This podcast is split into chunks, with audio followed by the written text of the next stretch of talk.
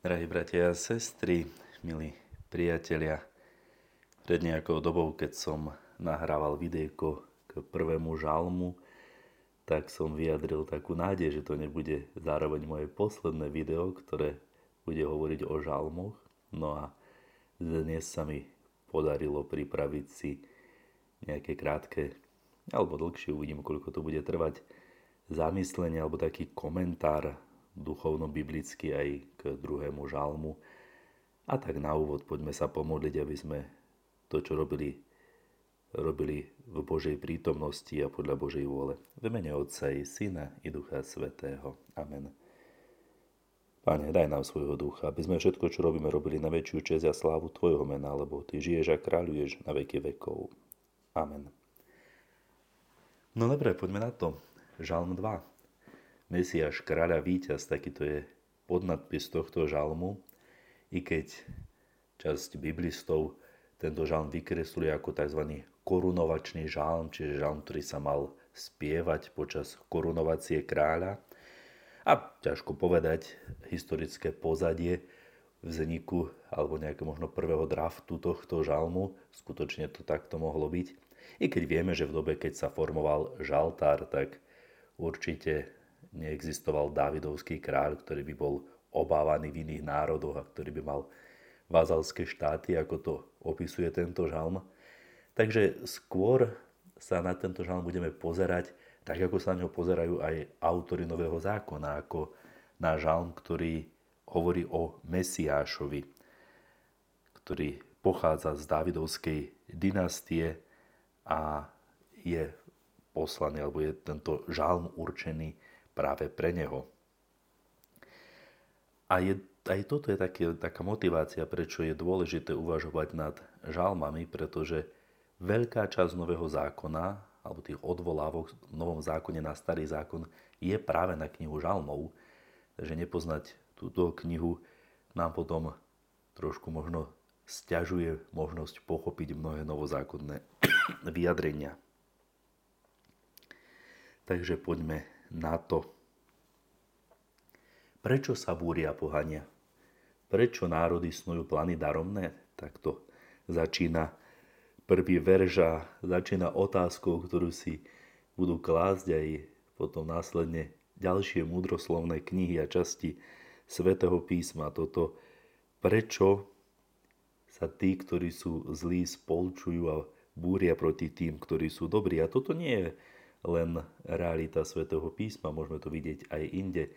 Z takých tých antických reálí je toto práve príklad aj Sokrata, o ktorom vieme, že to bol povieme, mimoriadne dobrý človek, ak to takto môžem povedať, a napriek tomu sa proti nemu spolčili jeho súčasníci, odsudili ho na smrť. Prečo? Ďalším dôležitým uvedomením je, že toto prečo nemá asi ani možnú odpoveď.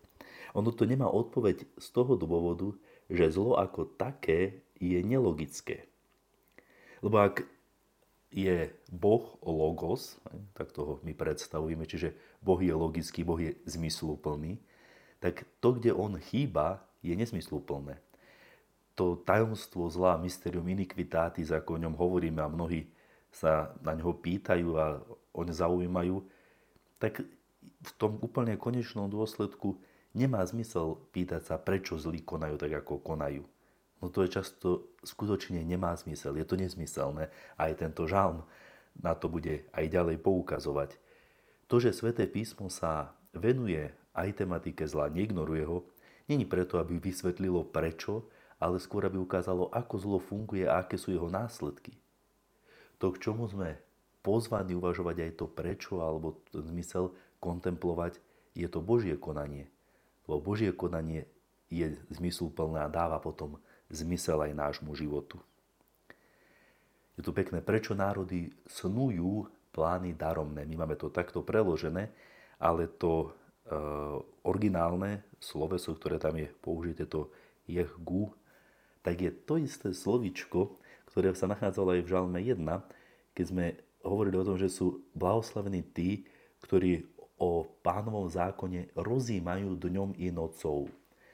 to rozímajú, tam bolo to isté slovičko, čiže tí, ktorí premýšľajú, alebo som povedal možno rumigujú, tak akoby prežúvajú to Božie slovo stále počas dňa, počas noci, aby v ňom našli zmysel, tak tu je vyjadrený opak. Sú to títo nesprávni, alebo pohani, alebo tí, ktorí sa búria proti Bohu, ktorí celý čas rozmýšľajú, alebo prežúvajú nad tým nezmysluplným, nad plánmi, ktoré sú daromné.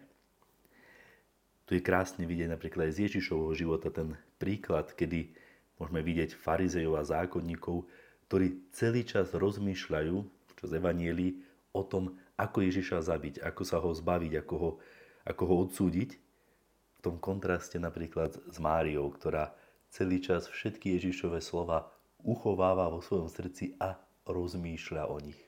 Keď to je krásny, ten, práve v tom kontraste je možné vidieť nádheru plány daromné.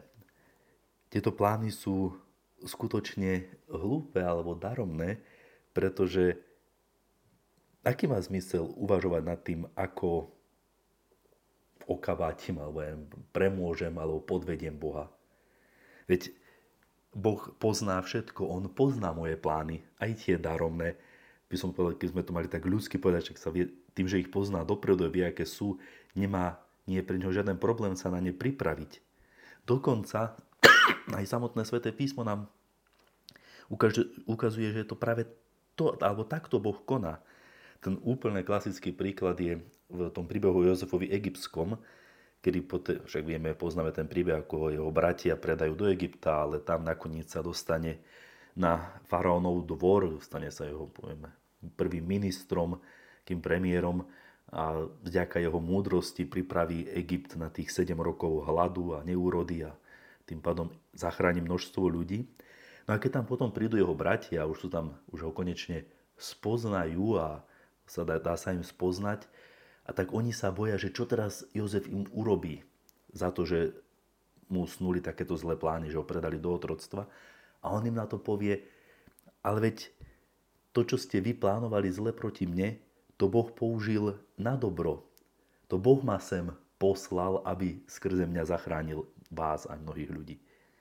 Čiže krásne vidieť, že tie zlé plány Jozefových bratov Boh už dávno predtým využil na dobro. Rovnako tak presne tá istá situácia je aj v prípade Ježiša Krista. Myslím, že to je e, Peter, ktorý na Turici povie, že toho Ježiša, ktorého ste vy podľa presného Božieho zámeru vydali na smrť, ukrižovali.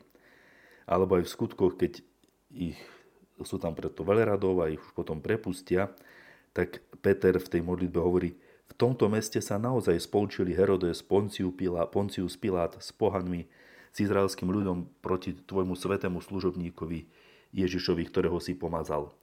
A prečo? Aby vykonali všetko, čo tvoja ruka a vôľa vopred určili, že sa má stať je také bojové umenie, ktoré sa volá Aikido, že som to správne vyslovil, ktoré funguje tak, že ten, ktorý ho ovláda, tak využíva práve útok svojho protivníka na to, aby toho protivníka porazil. Využije, poviem, možno tú kinetickú energiu toho možno úderu alebo kopanca a toho útočníka vlastne zrazí alebo od, odbije týmto spôsobom. Takomto zmysle je Boh ten absolútny majster Aikidu, pretože vždy všetky tie plány tých, ktorí bojujú proti Bohu, on nakoniec využíva na to, aby dosiahol, dosiahol uh, svoj cieľ. Nie je možné v tomto zmysle Boha poraziť. Preto sú tie plány darovné, preto by bolo lepšie rozmýšľať o jeho zákone a o Božích plánoch, pripojiť sa tým, ktoré majú zmysel. Čiže postávajú pozemskí králi a vládari sa spolučujú proti pánovi a proti jeho pomazanému.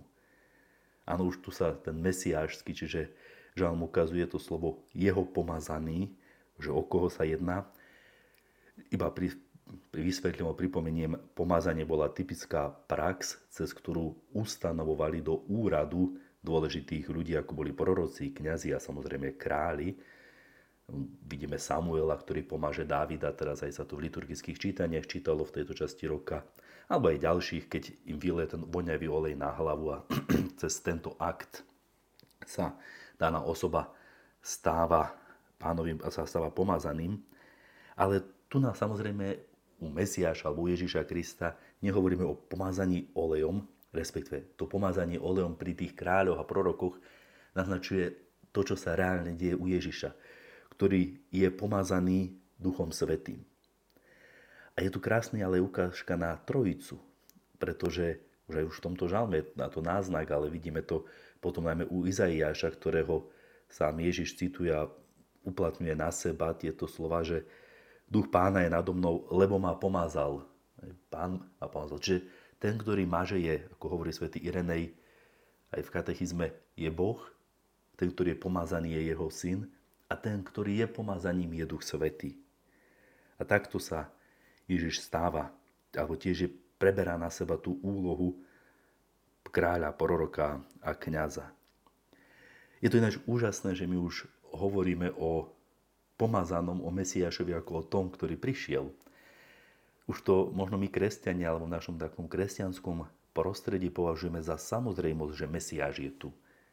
Ale to vôbec nie samozrejme a hlavne ako keby sme zabudli na to, aké je to dôležité a úžasné. Ja si pamätám, že keď sme boli vo Svetej Zemi a boli sme pri múre nárekov, tak nám náš sprievodca hovoril, ten múr má dve časti. Jedna je tá, kde sa chodievajú modliť muži, že to bolo tak naľavo a potom napravo je čas, kde sa chodívajú modliť ženy a ten sprievodca, keď nám to vysvetlil, hovorí, aj vtedy sa tam modlilo, modlila skupina žien a tak nám ten sprievodca hovorí, že by ste neverili, koľko možno aj z tých žien, ktoré sa tam práve teraz modlia, sa modlia za to, aby sa stali matkou Mesiáša.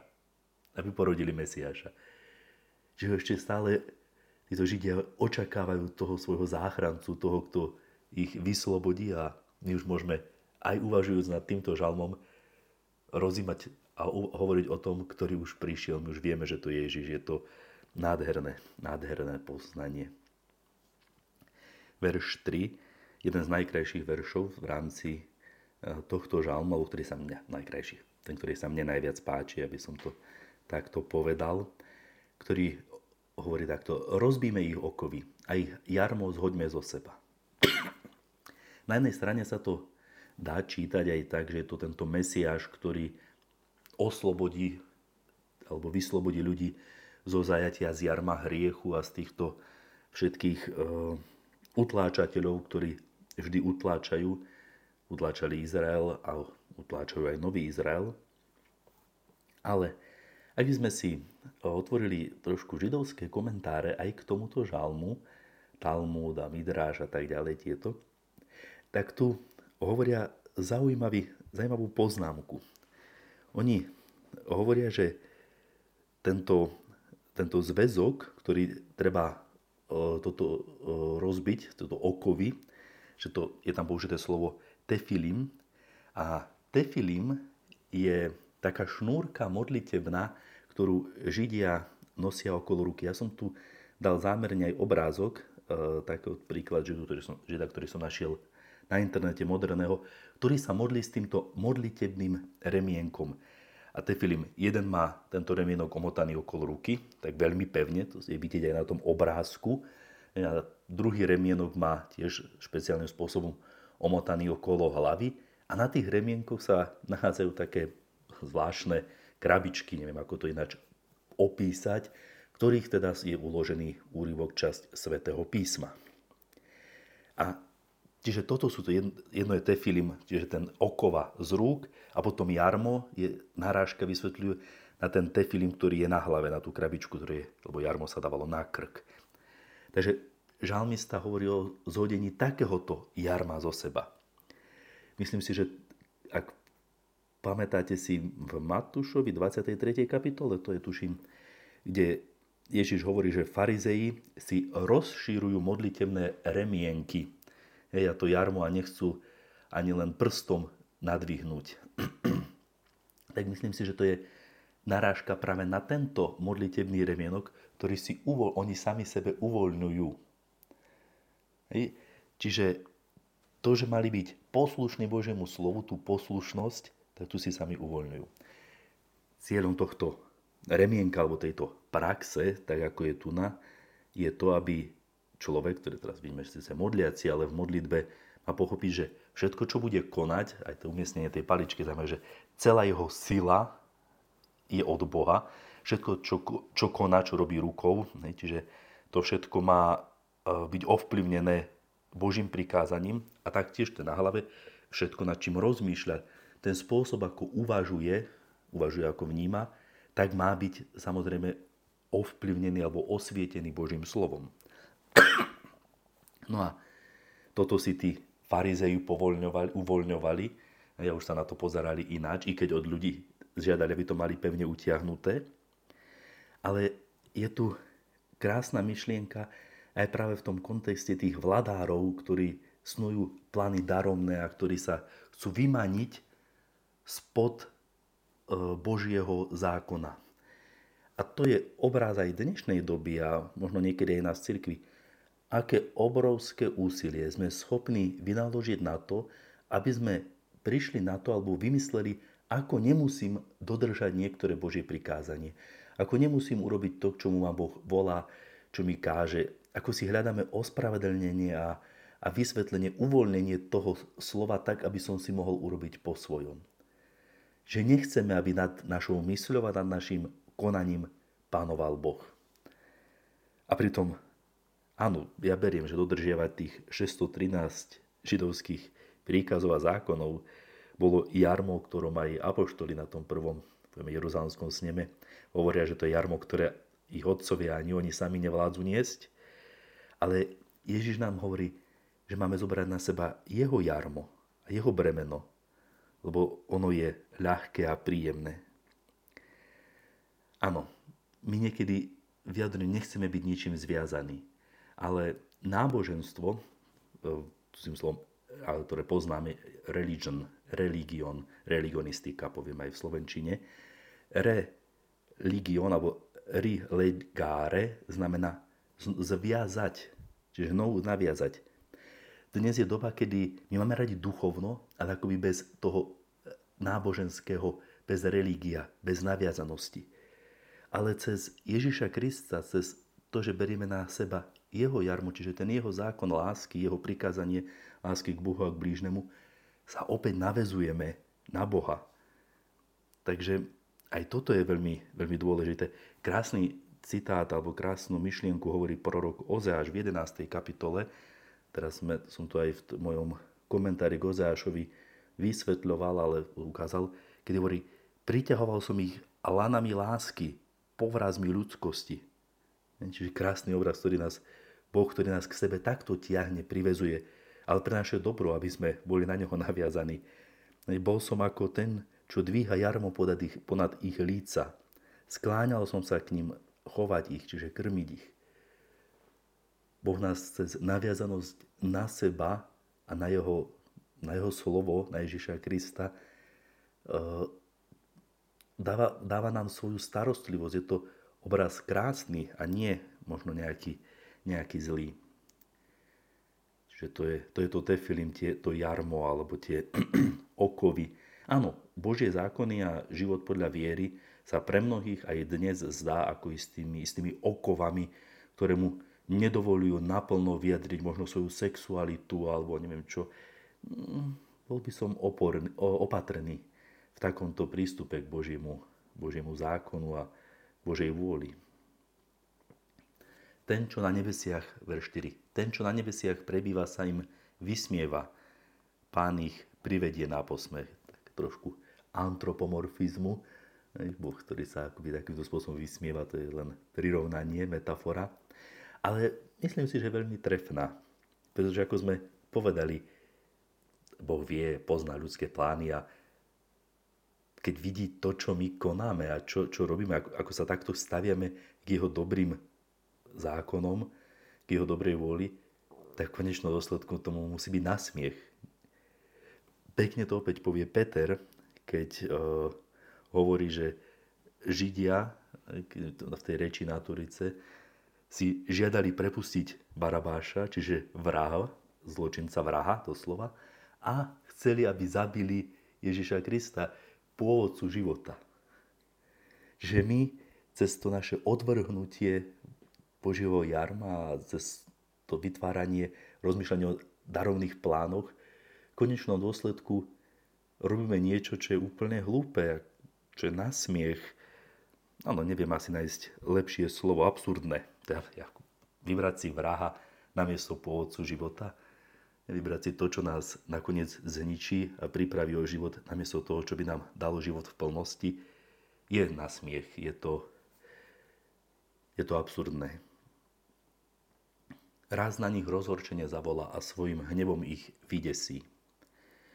Opäť to, čo Boh robí a čo robí aj v tomto žalme, kedy takto jasne, a možno aj, aj s hnevom, alebo tak tvrdo odhaľuje tú absurdnosť ľudského konania, tak to má ale svoj jasný cieľ, s hnevom ich vydesí. Ale prečo chce nás, chce nás vydesiť, aby sme pochopili, aké je hlúpe to, čo, to, čo robíme. To, keď na nich zavolá alebo zakričí. Táto myšlienka je, ako keď kričíte na niekoho, o kom vidíte, že ide do priepasti alebo že ide spadnúť. Tam pozor, drž sa, nerob to. Snahe odvrátiť ho, veď Boh stále opakuje, že nemá žiadnu záľubu smrti hriešníka, ale chce, aby sa obrátil a žil. Čiže on a sľubuje, že taktiež každému, aj to aj Vizejášovi myslím máme, že keď boli jeho hriechy červené sťa šaraláda, tak, tak zbelejú ako sneh. Ale že nech by ste boli akýkoľvek, dobre, obráťte sa. Tak ako keď pošle Jonáša do Ninive, áno, bolo to hriešne mesto obrovské, u nás to nemôže ani vidieť. Ale ak sa obrátili, nepostihol ich ničím z toho, čo im hrozil ak sa obrátime k Bohu, ak sme sa spoznali v tom, že snujeme plány daromné, že si volíme to, čo je na našu záhubu, tak Boh nám odpustí. Preto tento žalm je dôležitý sa modliť. Nie je to cieľom e, len márnym len ukázať, že áno, takáto je realita. Je, Božia túžba je vydesiť nás z toho, čo sa nám zle môže stať, aby sme sa ale obrátili a žili. Veď nám ustanovil svojho kráľa na svojom svetom vrchu Sione. Zvestujem pánovo rozhodnutie. Pán mi povedal, ty si môj syn, ja som ťa dnes splodil. Tým, tým záchrancom, ktorý nám je daný, nie je nikto iný ako sám Boží syn. No sa bežne nevyjadruje takéto, alebo to spojenie, aby sme mali Mesiáša, môj syn a záchranca v jednom žalme, to je toto je tak skôr vynimočný moment, ktorý hovorí o Božom synovi, ktorého dnes splodil. To dnes tam je veľmi dôležité, to také aj trošku teologické dnes. To väčšie dnes Boží syn, o ktorom veríme, je od väčšnosti, ale je stále splodený, alebo je stále jedno so svojím otcom, to je tá väčšiná generácia, alebo splodenie Boha. Áno, žiadaj si odo mňa, dám ti do dedičstva národy a do vlastníctva celú zem. To už je ukážka na tohto Mesiáša, ktorý bude panovať, ako sme povedali, či chcú alebo nechcú. Ale my sme pozvaní, aby sme sa pod jeho vládu dostali dobrovoľne. Aby sme neskončili ako hrnce hlinené, ktoré, ktoré rozbije stretnutie s ním. Pochopte to, králi, dajte si povedať pozemskí vladári. Áno, ale však aj dnes sme my sami králi nad sebou, nad svojim životom, ale aj všeobecne. V bázni slúžte pánovi, schvením sa mu klaňajte. My si niekedy neuvedomujeme, aká, akú obrovskú moc a milosť získavame už len vtedy, keď sa skloníme pred, pred pánom. Podvolte sa zákonu, že by sa nerozneval, aby by ste zahynuli na ceste. Lebo sa rýchlo rozhorčí. Šťastní sú všetci, čo sa spoliehajú na neho. Aj záver je práve možno v tej, tej línii, ktorú som spomínal, Dovoľme Bohu, aby nás zviazal, ale aby nás pritiahol svojim zákonom, svojimi lanami lásky a svojimi porazmi ľudskosti, tým Ježišovým jarmom a prikázaním lásky k Bohu a k blížnemu, pretože ak sa na toto spoľahneme, tak budeme skutočne šťastní. Ja vám prajem, aby ste sa aby ste mali krásny deň, aby ste sa sklonili a podvolili Božej vôli a dali jej priestor vo svojom živote, a dúfam, že sa opäť budeme počuť pri niektorom z mojich zamyslení, alebo ak Pán Boh dá aj pri ďalšom žalme. Majte požehnaný deň s Bohom.